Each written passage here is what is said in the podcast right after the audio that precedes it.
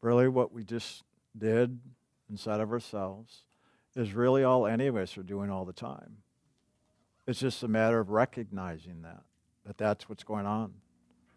The challenge is when we have our eyes open and we see all these individual expressions that look separate from ourselves, we often respond to it as separate from ourselves rather than seeing our connection that is through the divine, because it is only the divine that is the connection, the oneness.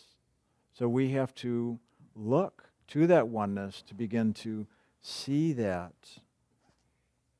as it moves about, not only in the world around us, but in the world within us.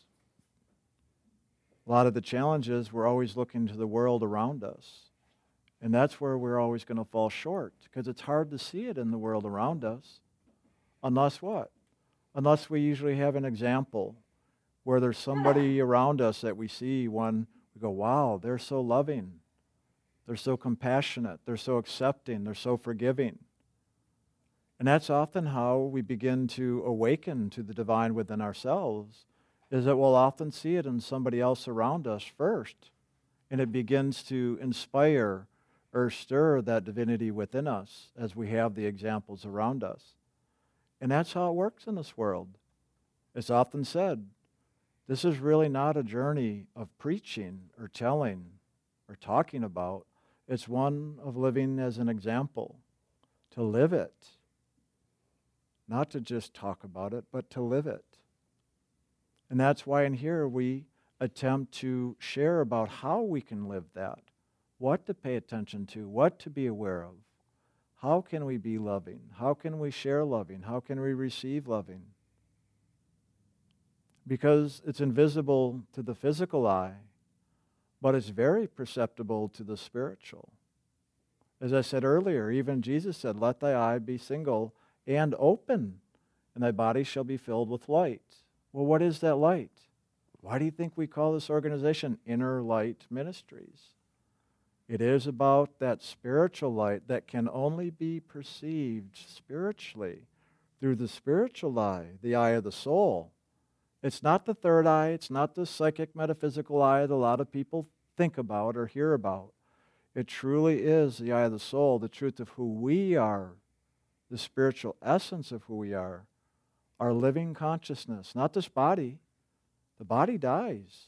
The body's born and it dies but yet there's a living essence that participates with the body to give it life. But at some point, then that life moves on. Well, the body may become stationary, but that essence of life of who we are continues its journey. And so that's the journey we want to look at is that spiritual journey of the divine that we are. Not the journey of who we are physically, not the journey of who we are emotionally or mentally, not even a journey of all of our fantasies and the imagination. Those are simply what we'll often refer to as realms of consciousness, or kingdoms, or mansions within all of God's creation. They're just places where we, the soul, can participate, to go to, to experience. Just as you came here today, you're having an experience here. Just as you leave here, you go home, you have an experience there. Well, the same is true for the soul no matter what realm of creation it's on. It's always the journey of experience. That's how we come to know the greater truth in all that's within God's kingdom. But it always starts with ourselves. To first go into our own inner kingdom, to come to know who we are as that divine spark, that divine essence of God.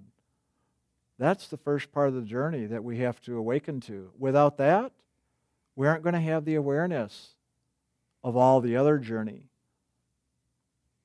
That's why it's always first to go within, within yourself, and awaken to the God within you.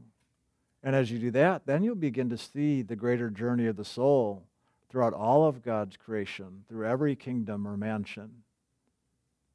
And it's an amazing journey. I know a lot of you have had experiences with that, and some of you haven't. Some of you wonder is this really just a big fantasy? Is it real? Why? I know from my own experience it's very real. But that's why I'm sure you're here, because you want to know that for yourself. And that's what we encourage, that you really do learn and know for yourself.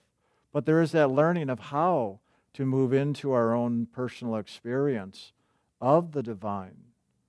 And that's what we're doing here. That's why we hold gatherings like this to share about that, to ask questions about that, because there is this action of learning what it is and how we can participate with it. But then there's the doing, then there is the participation, and then there is that action of allowing ourselves now to really be open and to experience that greater spiritual truth, our divinity. And this includes all things. You'll hear us often sharing here to keep it simple. Because in the simplicity, it gives you the opportunity to begin to really awaken. If you're trying to do everything at once, it often is just too much, too overwhelming. It's unsettling. We'll tend to go into reaction and shut down and pull back just to take care of ourselves. It's a survival mechanism. But if we can first just look within ourselves and find our own inner peace and find that connection to the divine within us, well, there's a wonderful thing that happens there. It does become still, it does become peaceful. And in that, there's an inner security and stability we find. And it takes that inner stability in order to really move forward into other experience. So that's the first step is to move within ourselves and find that place of peace and stability, to find our center, it's often referred to. But if you know what the real center is, it's actually your own soul. That's the only true place of stability in all of this creation. There's no stability in this world. If there was, there would be eternity or, or immortality. But there's not in this world. Spiritually, there is the eternal, the immortal, the Holy Grail, all the wonderful movies we see, trying to find how to be immortal in this world. It's a great fantasy, fairy tale, and that's where that comes from, though, out of a real inner truth. But it's not a truth in the mind, the emotions, or the body. It is a divine truth, the Spirit.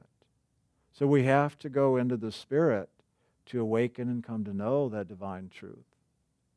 And so this is a journey of awakening to that divine truth of loving. There's so many ways to describe this, and we use the word God. The word God is used so much now, and people look at that and interpret God so many ways. A lot of us love God, a lot of us hate God. There's all of that out there. It's just a frickin' word. Seriously. Why put so much energy on a word? Why get caught up in a word? Is that really what's important to you? Or is God itself, the beingness that God is, of what's important to you? In other words, let go of your hang ups. We got to give up where we are caught up mentally and emotionally on things in order to begin to even give ourselves a chance to come to know that true essence that God is. In other words, we've got to pay attention. What are we thinking? What are we feeling? What are we doing in our lives?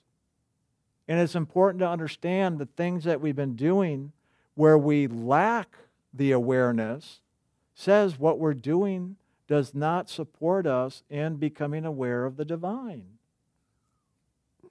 Now, a lot of people will take what I just said and now go into reaction and make it wrong that I'm a real screw up. I'm doing everything wrong. No wonder I'm a mess. Well, it may be true. I got to throw the jokes in there somewhere. Well, sometimes there is truth because we do judge ourselves when we hear a lot of these spiritual principles. But that's part of the trap. You got to let go of the judgment. Nobody, nobody's doing anything wrong. Well, how about if you start taking that concept, because that's all it is, is a concept, until we make it our reality. But that's up to us to make it our reality. So there's something we have to do to make it our reality. That's what we're talking about here. There's the learning, the information, but then now there's taking all that and applying it to make it our experience, to make it our truth, to make it our reality. And that's what we want to do. This isn't about preaching. We are not a church of preachers or evangelists here. This is about sharing, giving clarity and understanding. Jim and I share out of our wisdom of knowing of our own experience. We don't preach, you don't see a Bible up here. But a lot of the things we'll say, you'll have read in the Bible, you'll have heard in different scriptures, all throughout the planet. I don't care what part of the planet. The true spiritual teachings have always been the same. Sure, there's variations from culture to culture. Always is. But underneath all that, that's the same as why get hung up on the words? Why get hung up, hung up on the language? Why not go for the truth of the divine itself that is in all of creation? One of my favorite ones is when I get into it with somebody and they want to prove how right they are, but God is this way, God is that way. I said, okay. Wasn't it also said that God created all things? Oh, yeah. Well, then don't you think God is in all of God's creation? So, how can you condemn something? Do you know in truth you're condemning God when you condemn anything? Oh, God, I'm giving you a lot of things to beat yourself up with today. I would hope you don't, though. A lot of this sharing that we do here is just to say, wake up. Look at what you're doing. Pay attention. Are you believing something that's totally false and an illusion and parading it around as a truth, a reality? You may be. But you see, we have to be willing to look. To look at what we're thinking, look at what we're feeling, look at what we've bought into, and that we are living. What is the example that we are living? We're all living examples every single one of us. But what is it that we are the living example of? Are we a living example of the unconditional loving? Or are we a living example of control and dominion and fear? Fear mongering. Oh, yeah. Well, all of us are. We wouldn't be here if we weren't somehow mongering fear. But there's also the fear eating, and that's what loving does. So become a loving monger. It's easy to be a living example of loving. All you have to be, do is be open, be accepting, be forgiving. We're going to judge the heck out of each other and everything going on in this world. Why make it wrong? It's what goes on. Accept what goes on, and you'll stop fighting with it. You'll stop resisting the way things are. And as soon as you stop resisting and let go and allow things to be the way they are, I think you tried enough to change it anyway. How well has that worked? when we can allow things to be the way they are, we now begin to set ourselves free of our own struggle and resistance with the way things are, the way they are. So we stop trying to control, in other words. That's all resistance is. We're trying to get it the way we want it to be. And I'm going to make it so. Good luck, because guess what? Everybody else is doing the same thing. Why do you think everybody's always arguing and fighting all the time? But when we can begin to just accept things the way they are, we're right there. We've let go of our struggle and our control. And then in that, there's now a space. Before there was no space, we were clamped down, shut off. But now there's a space. We're open by accepting the way it is. We are open now Is there any way we could adjust the thermostat a second here? I'm getting pretty cold. I'm feeling some. And that ain't a movement of spirit. it's getting chilly. Can one of the Lauras or Henry or somebody back there, could we have you turn the thermostat? Okay, okay, I go back. I accept the way it is, and those things that are in my control to change, I will change.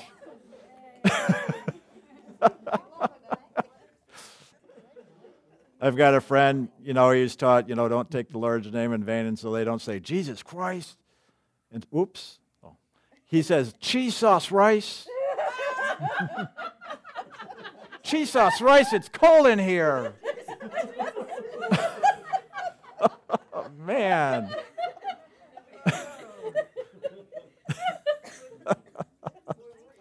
I'll take a macaroni and cheese, thank you. Okay, so some things we can control by simply pushing a button. Thank you, modern technology. so, where was I? Oh, that's right. I was demonstrating what control looks like. That's right. Well, that's what I try to do at Jim all the time, and that doesn't work, so.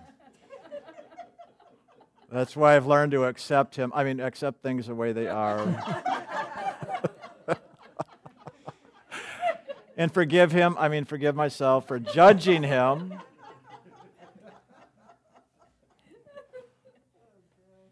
I just shared a little secret with y'all.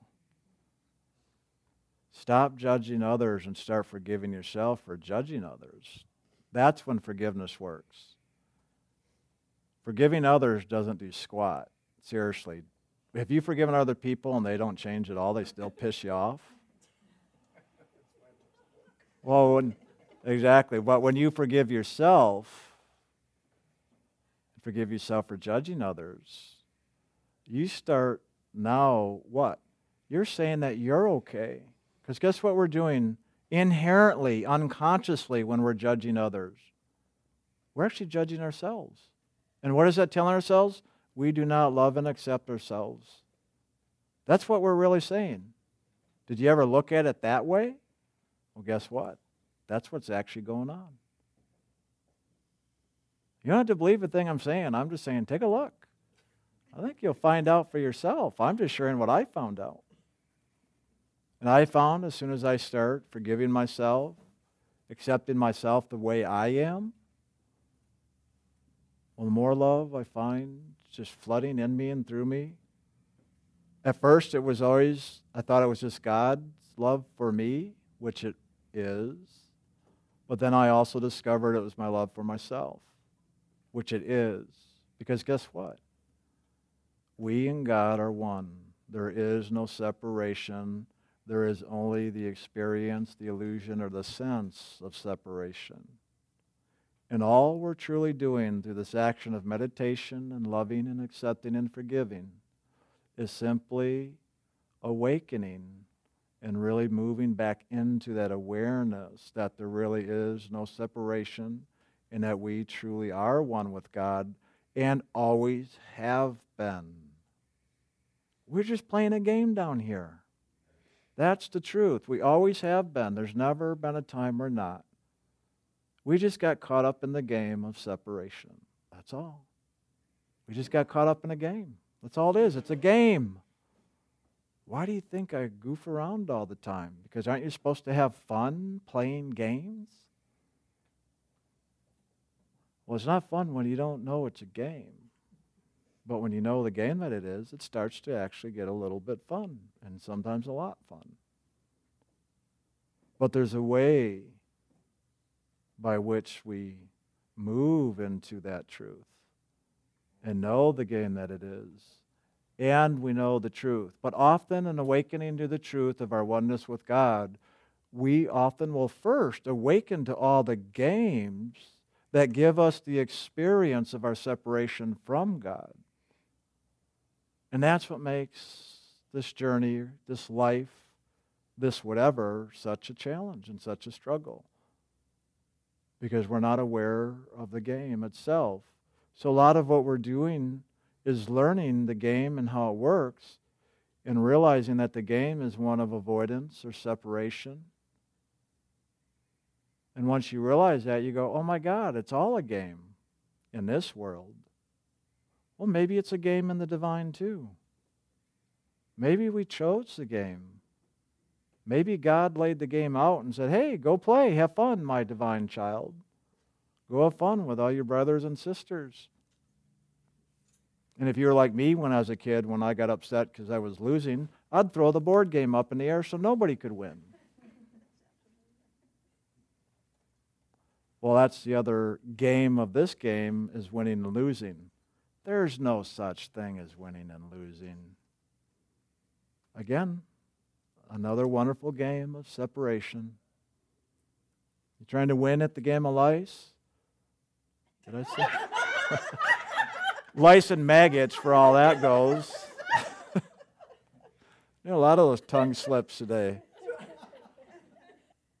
If you're trying to win at the game of life and lice, get some shampoo to wash it out and realize you've already lost. But here's the funny thing nobody wants to be a loser. Why not? Why not lose it all? Why not lose all the separation? Why not lose all the illusions? Why not lose all the false belief systems that have created the separation that you simply have bought into and have been running.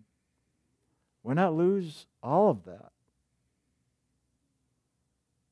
Well, see, that's how the game works. You've got to be willing to lose or let go of all of that in order to gain the awareness, the knowing, the truth of your oneness with God. So be willing to be as big a loser as you can, because then in doing that, you will gain everything. Because guess what? God is all there really is anyway. That is everything. But to get everything, you've got to be willing to lose everything you've been hanging on to. And guess what? Well, my God, am I going to lose my soul? Am I going to lose my divinity? That is the only thing you cannot lose. How can you lose yourself? You may feel lost, but you're still with yourself, even in feeling lost, aren't you? You can't lose yourself. There's no way you can separate you from you. Even the phrase, with God all things are possible, well, sorry, that one's impossible. You cannot lose yourself from you. But notice the other part of the phrase with God, all things are possible. So you've got to go inside to God. But then you take that phrase, with God, all things are possible, and then try to create or manipulate the physical to get exactly what you want? Is that how you interpret things like that? With God, all things are possible? Do you always make it about the physical world? Are you trying to take these spiritual principles to get exactly what you want physically? What if all those spiritual teachings over all the ages from all the different sources were never about and never had anything to do with your physical life? And all we've been doing is trying to make it about our physical life. Wow. That's really messed up. But that's what we're doing. Most of us are trying to take spirit and bring God into the world and get the perfect life, create all the things in the world the way we want our world to be. That's why it's so messed up. And everybody's always right. Everybody thinks they got it. God is on their side. Well, God's on everybody's side and all around them as well. And inside in truth, all these spiritual teachings have never, ever been about the physical world.